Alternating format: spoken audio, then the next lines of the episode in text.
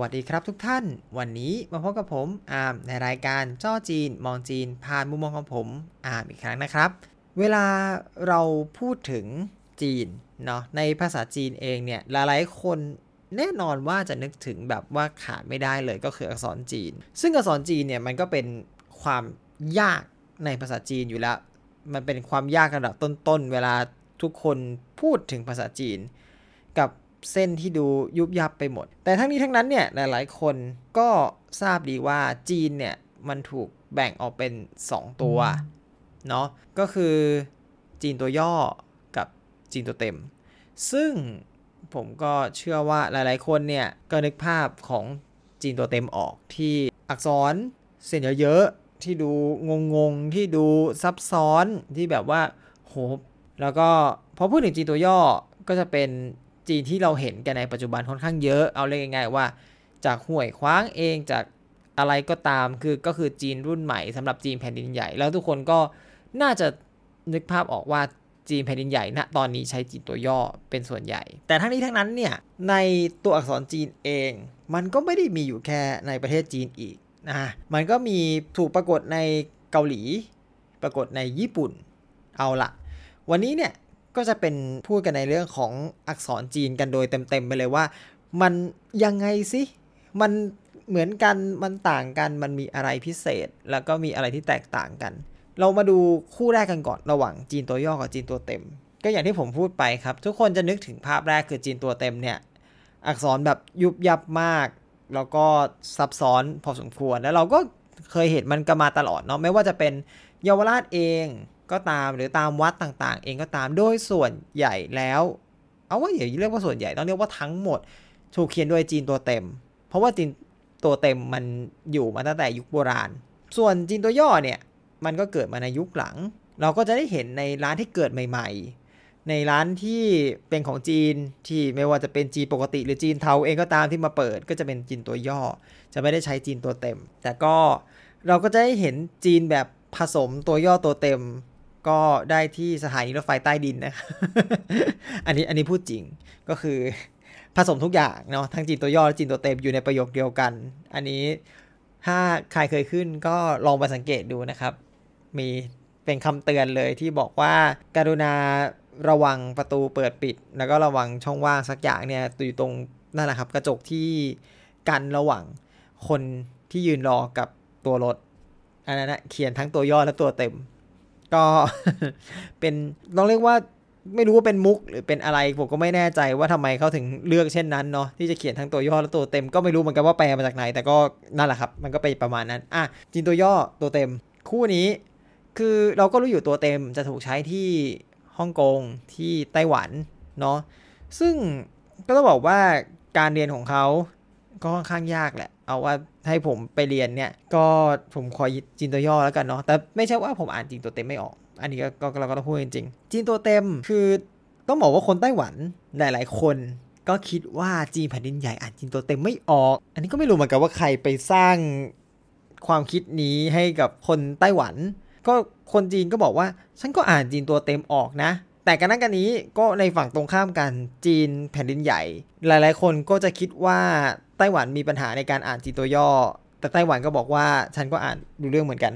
ก็ไม่เข้าใจเหมือนกันว่าทำใครมันไปสร้างสเตอริโอไทป์แบบนี้มาให้ ขณะที่แบบว่าเราพูดจีนตัวเต็มตัวย่อเนี่ยตัวผมเองอะเป็นผู้ที่ใช้จีนตัวย่อใช่ไหมแล้วเราก็ประสานงานกับเจ้าหน้าที่ของไต้หวัน ซึ่งใช้จีนตัวเต็ม แล้วเราก็คุยกันแบบทางนี้ส่งตัวย่อทางนั้นส่งตัวเต็ม แล้วเราก็คุยกันรู้เรื่อง เราก็คุยกันไม่ได้มีอะไรผิดพลาดนั่นแหละครับ มันก็มันคือ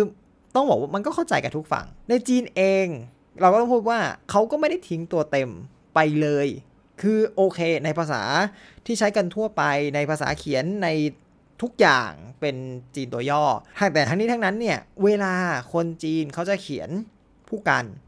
อ่า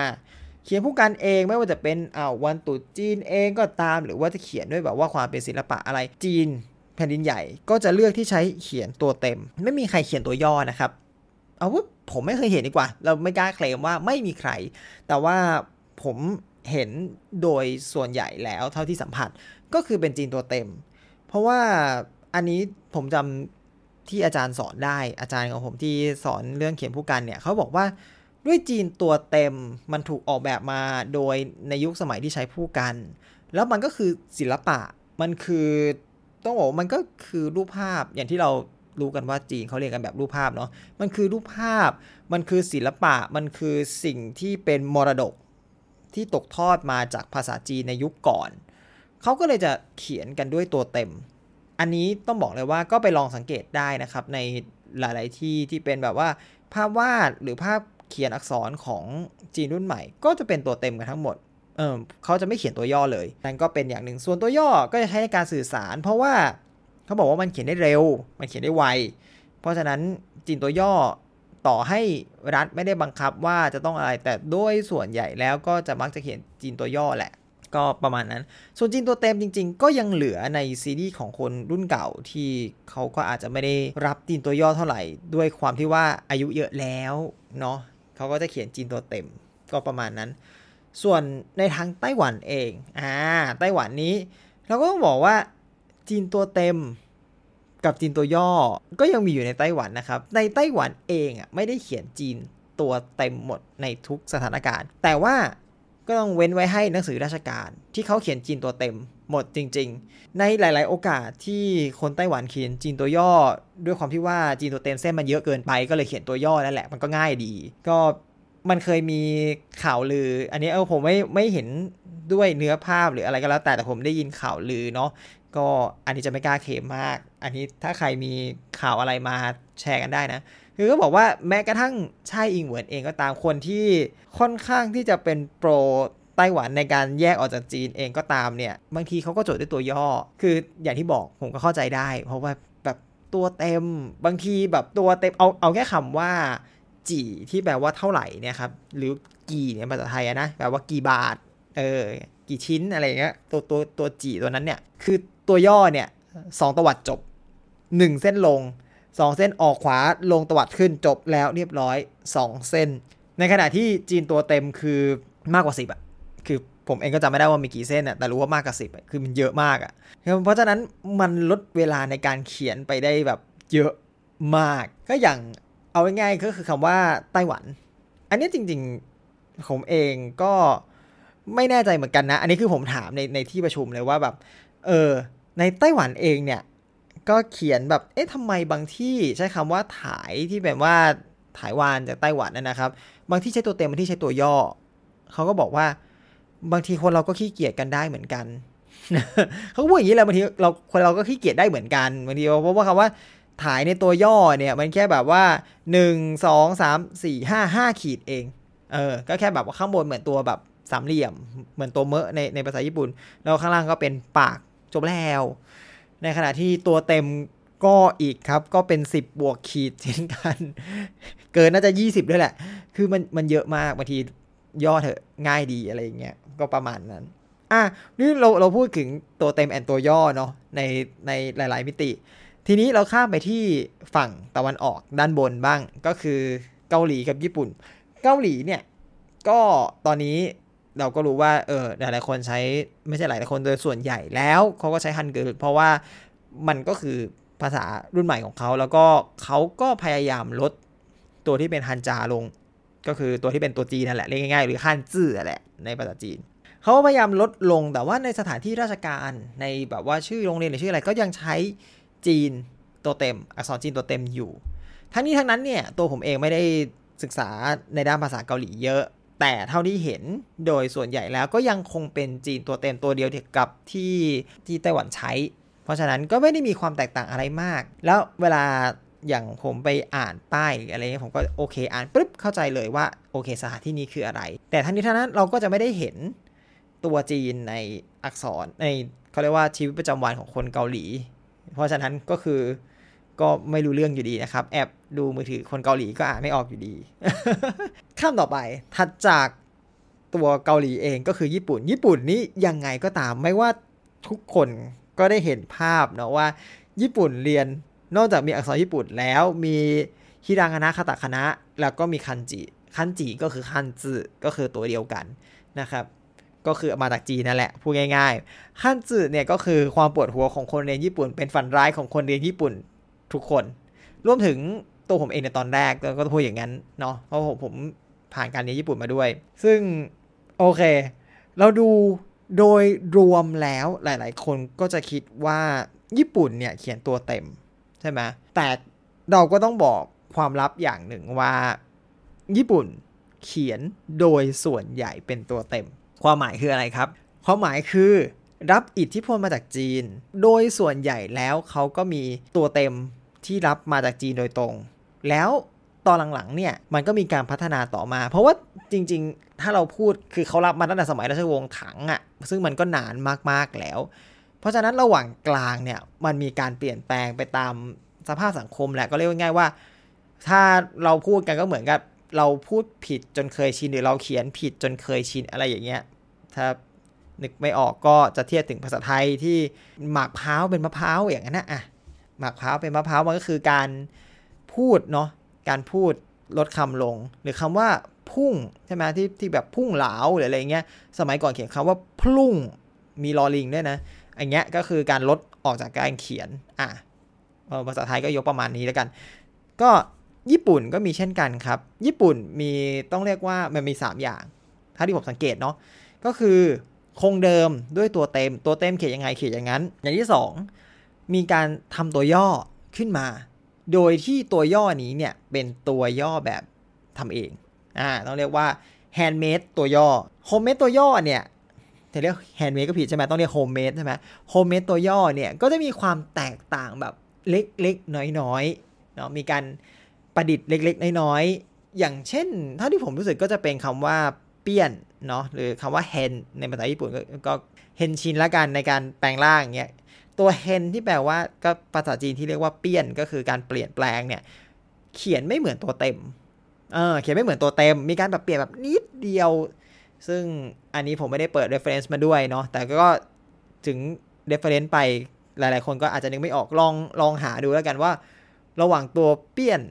ในตัวเต็มกับเฮนในภาษาญี่ปุ่น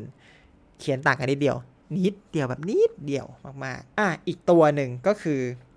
คืออันนี้ก็บอกหนึ่งก็คือตัวเต็มที่มันเหมือนเดิมใช่ไหมตัวที่สองก็คือการการย่อแบบมีการเปลี่ยนแบบญี่ปุ่นอย่าเรียกว่าย่ออะไรเกี่ยวกับเปลี่ยนแบบญี่ปุ่น อย่างที่สามก็คือการเอามาเป็นตัวย่อแบบจีนอ่าคำนี้ที่ชัดที่สุดก็จะต้องเป็นคำว่ากัวนะครับที่แปลว่าประเทศกัวเนี่ยเดิมเนี่ยเขียนตามตัวเต็มเลย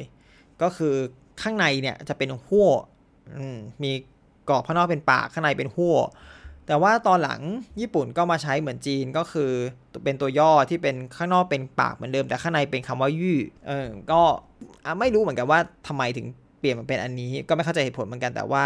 ก็เปลี่ยนแหละ อืมแต่ทั้งนี้ทั้งนั้นเนี่ยญี่ปุ่นก็ยังก็ยังคงความคล้ายจีน ถึงแม้ว่าแบบบางอย่างใช้ตัวย่อที่มาเป็นแบบจีน แต่ว่าผมก็จำได้เหมือนกัน อันนี้ก็คือใช้ความจำส่วนตัวเนาะในเกมสามก๊ก อ่าสามก๊กมันก็คือซานกัวใช่ไหมหรือนั่นแหละโกคุซานโกคุกัวเนี่ยก็ใช้เป็นตัวเต็มแบบตัวเต็มเดิมเดิมที่เป็นว่าข้างในเป็นหัวเออไม่ได้ใช้ตัวข้างในเป็นยือันนี้ผมก็ต้องเป็นใช้คำสันนิษฐานเนาะเนื่องจากมันเป็นชื่อเกมแล้วมาเขียนด้วยตัวเขียน ผมก็คิดว่าพู่กันจีนเอ้ยพู่กันต้องเรียกพู่กันญี่ปุ่นป่ะเออเอาว่าเขียนพู่กันแล้วกันอะก็น่าจะใช้เป็นตัวเต็มแบบ original เหมือนเดิม ต้องบอกว่าต้องตั้งข้อสังเกตว่าเดานะฮะเอกญี่ปุ่นมีใครฟังหรือเปล่าไม่รู้แต่ว่าก็มาแลกเปลี่ยนกันได้นะแลกเปลี่ยนกันได้อะก็นอกจากนี้เนี่ยญี่ปุ่นเขาจะมีความพิเศษอีกอย่างหนึ่ง อันนี้ต้องบอกว่าขอบคุณอนิเมะที่ทำให้ผมรู้เนาะก็ยังจะมีอีก step หนึ่งก็คือญี่ปุ่นสร้างคันจิเองสร้างคันจื้อเป็นของตัวเองอ่าบางคำจีนไม่มีตัวเต็มไม่เจอ